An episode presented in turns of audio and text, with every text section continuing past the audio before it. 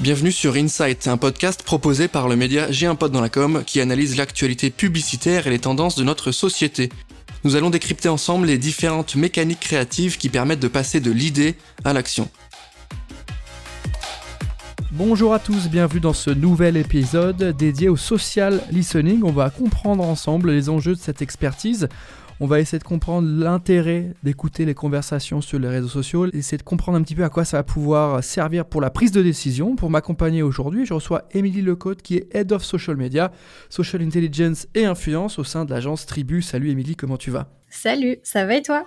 Ça va très bien, je suis content de t'avoir aujourd'hui avec nous sur Insight. Tu vas nous parler social media listening, gros gros gros sujet. Si tu le veux bien, on peut commencer dans le vif du sujet. On peut se dire déjà qui est Émilie, qui est l'agence Tribu? Est-ce que tu peux nous faire un petit pitch? Ouais, bien sûr. Et ben moi, je suis Émilie, je suis responsable du coup du pôle Social Intelligence, Social Media et Influence chez euh, Tribu. Ça fait trois ans et demi euh, maintenant que je suis au sein de l'agence. Du coup, moi, j'accompagne euh, les équipes au sein de Tribu. Donc, Tribu, c'est quoi? C'est une agence Social Media First chez MV Group, au sein du groupe MV Group. Elle est composée aujourd'hui de 60 experts qui œuvrent dans 7 expertises et dans 11 agences en France. Notre quotidien, au final, c'est d'accompagner nos clients sur de la stratégie de marque, de l'influence, du social ads, production de contenu et bien sûr du social listening. On les guide de A à Z dans la construction et dans l'exécution des campagnes euh, impactantes et différenciantes. On allie créa et data au final euh, chaque jour pour pouvoir répondre aux besoins de nos clients. Et aujourd'hui, on accompagne des marques nationales et internationales dans différents domaines comme le retail, la cosmétique, le sport ou encore l'habitat. Et euh, on a fait le choix d'accompagner des marques aussi en B2C et en B2B pour développer à la fois notre inspiration et aussi notre regard un peu pluridisciplinaire et multimarché. Merci Émilie pour ces infos. Le social listening ou social media listening, c'est quelque chose d'hyper important quand on est une agence pour bien conseiller sa marque, conseiller son client. Est-ce que tu peux nous dire un petit peu ce que c'est, à quoi ça va servir et l'importance de ce concept-là dans une stratégie globale de marque? Ben, le social listening, pour faire court, c'est le fait de rester constamment en veille sur son marché, son environnement, sa marque ou ses produits, sur les réseaux sociaux, mais aussi sur les sites d'avis, les marketplaces ou encore les forums. En bref, tout espace qui permet aux internautes de laisser des commentaires. Au sujet des avantages finalement et des objectifs pour une entreprise, aujourd'hui une entreprise qui reste au fait de ce qui se dit sur elle et de ce qui se passe sur son marché ou ses concurrents prend forcément une longueur d'avance sur ses concurrents. On le sait, faire une veille régulière sur son e-réputation, ça permet de savoir ce que vos clients ou vos prospects pensent de votre marque, d'anticiper leurs besoins, mais aussi de nouer une relation forte avec eux pour booster le love brand, la notoriété et générer aussi davantage d'engagement sur les comptes. Ça permet aussi d'identifier toute crise potentielle et de pouvoir lancer un process de gestion de crise rapidement côté marché et concurrents, suivre leur évolution sur euh, les réseaux et être à l'écoute de leur communauté, ça permet aussi d'avoir un œil sur leurs nouveaux projets, leurs décisions stratégiques, leurs thématiques de communication et au final d'anticiper les besoins du marché pour être précurseur sur une sortie produit par exemple. Comment ça marche concrètement? Comment on écoute les conversations euh, Comment on essaie de comprendre? Est-ce que c'est du quali? Est-ce que c'est du quanti? Est-ce que c'est des Qu'est-ce qu'on vient mesurer? Est-ce que c'est des, impressions? C'est un nombre d'interactions? C'est de l'engagement? Du coup, c'est des commentaires, des partages? Est-ce que ça peut être négatif, positif? Qu'est-ce qu'on va aller chercher comme KPI, comme info? Qu'est-ce qu'on va mesurer? Alors en social listening, on va plutôt aller faire une analyse euh, quali au final de des data. Je pense qu'on en reparlera, mais euh, le quali va se mêler au quantique. On a plutôt l'habitude euh, d'analyser en général, mais en fait, dans le cadre du social listening, les chargés de veille vont d'abord mettre en place une cellule de veille autour des réseaux sociaux de la marque. Donc que ce soit ses pages pro, mais aussi euh, les comptes des dirigeants qui sont particulièrement importants à suivre puisqu'ils ont de l'influence. Euh, on va mettre aussi en surveillance les comptes des concurrents ou des groupes influents, par exemple, sur le marché de notre client.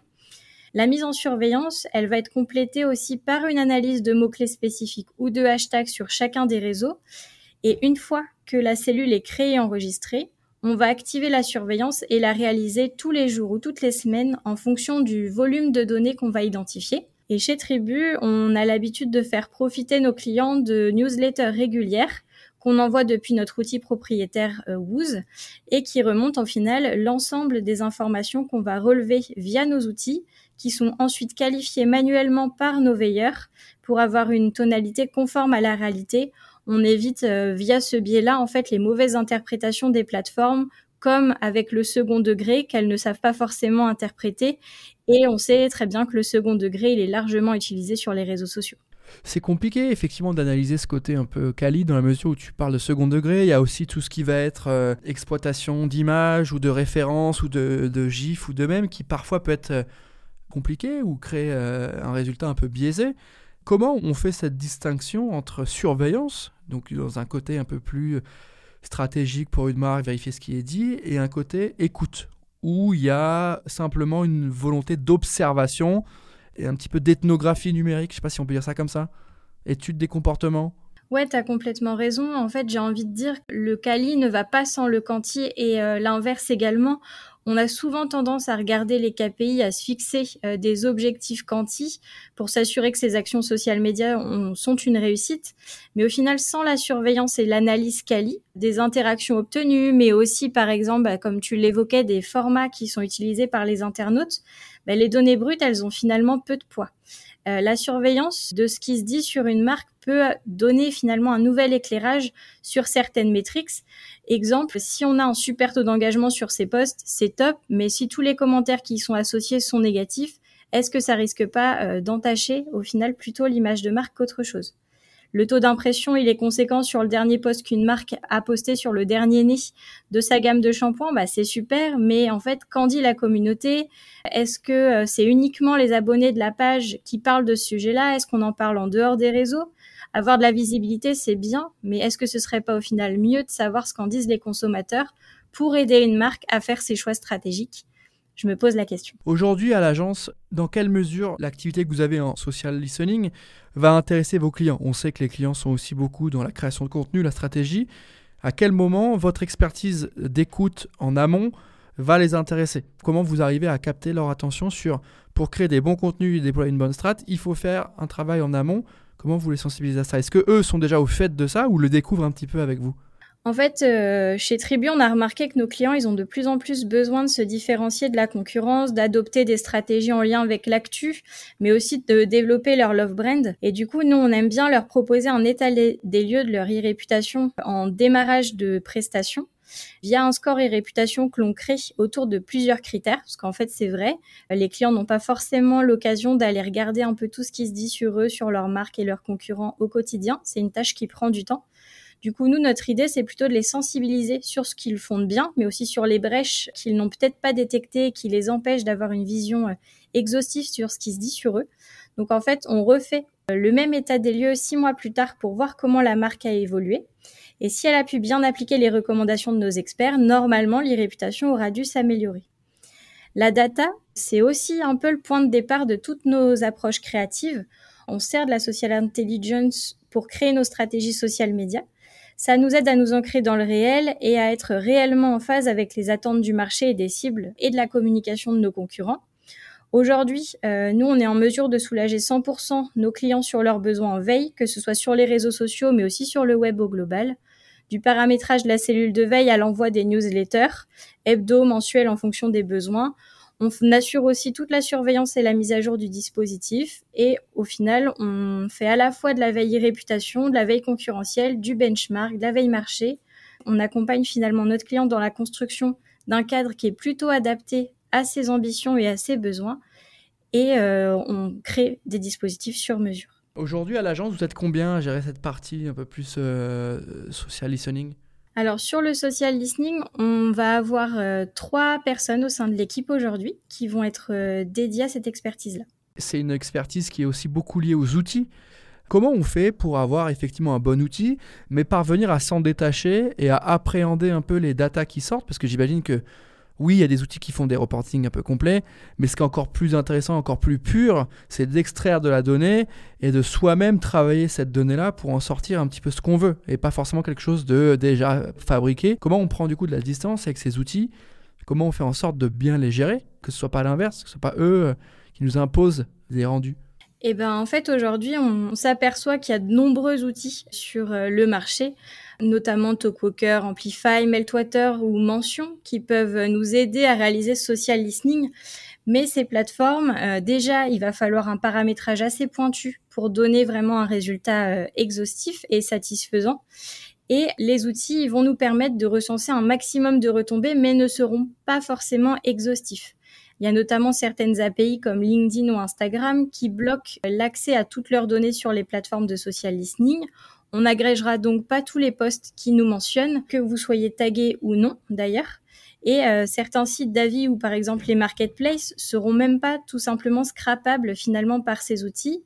Donc, euh, au final, la source qui va être la plus fiable, ça va être la veille manuelle. En fait, c'est là où on va s'en détacher, c'est-à-dire que l'outil va nous permettre d'avoir de la donnée, nous permettre de gagner du temps au final sur cette veille, mais l'œil humain va être là pour juger de la pertinence de la retombée ou non, juger et tonaliser euh, chacune des retombées, est-ce qu'elles sont positives, négatives, neutres ou ambivalentes.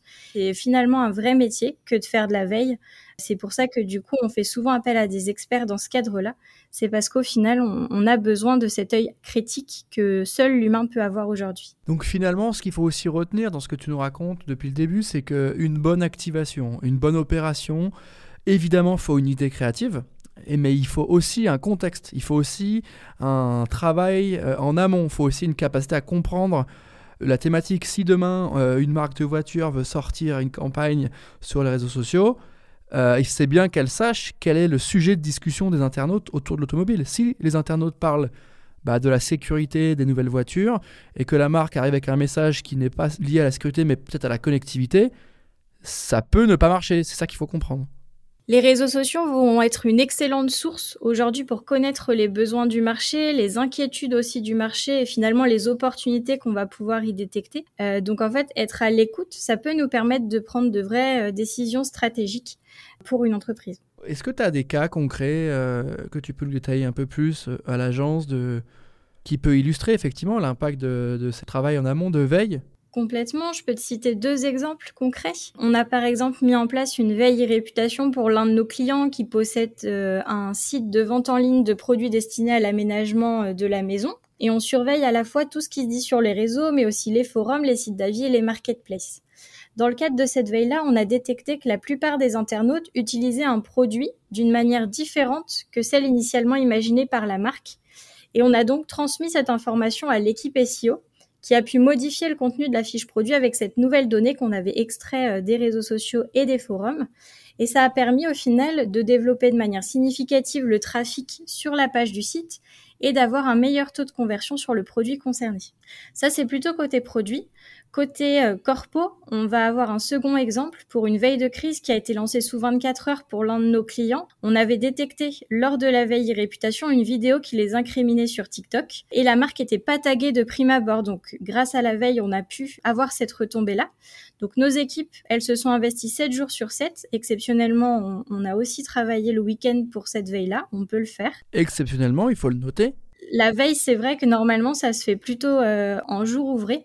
Mais dans le cadre de veille de crise, on peut complètement améliorer nos process sur ce sujet-là. Et en fait, on a réalisé cette veille-là pendant deux semaines et on a analysé en fait au fur et à mesure l'évolution de la crise. On a transmis aussi euh, au bon moment les informations aux clients et on les a guidés dans la réponse à apporter aussi suite à l'événement.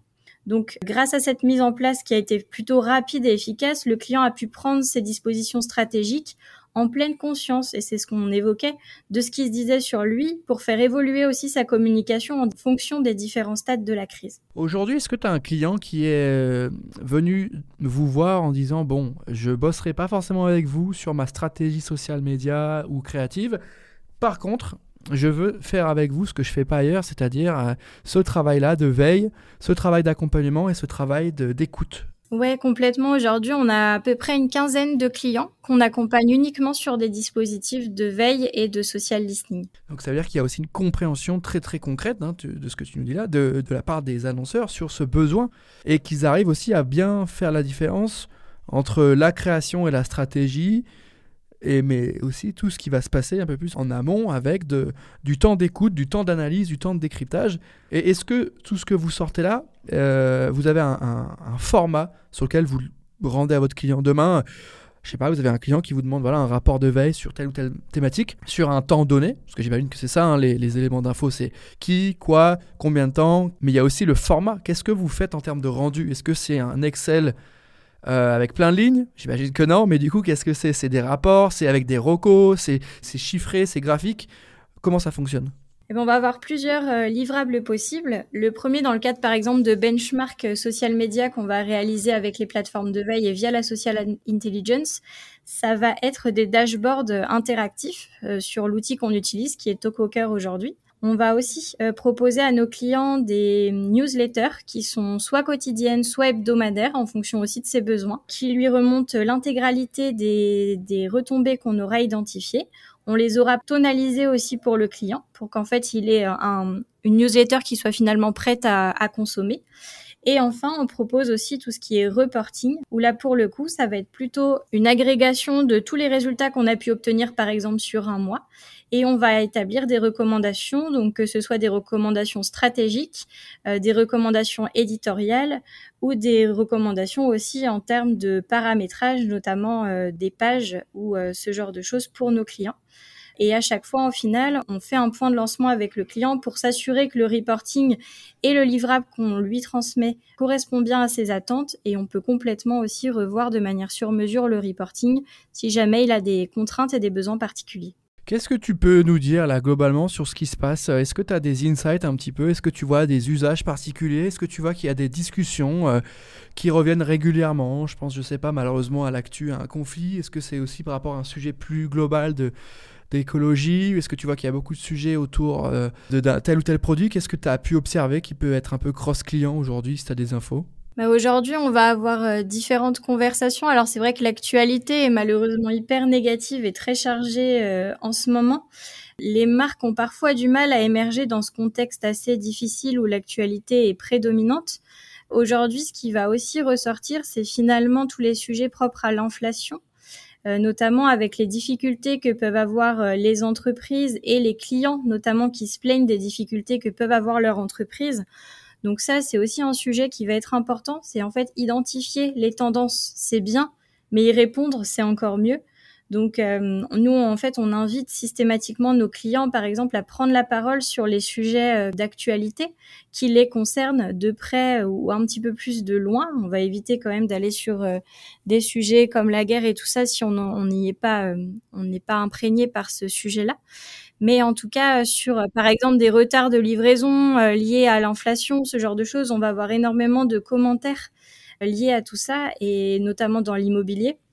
Et donc en fait, on crée des chartes de modération avec nos clients et on les accompagne sur la réponse aux avis aussi bien euh, positifs que négatifs pour du coup euh, répondre à ces clients-là. C'est hyper important aujourd'hui. On a l'habitude nous de dire à nos clients qu'il y a 53% des consommateurs qui attendent d'une entreprise qu'elle réponde en moins d'une semaine à un avis négatif.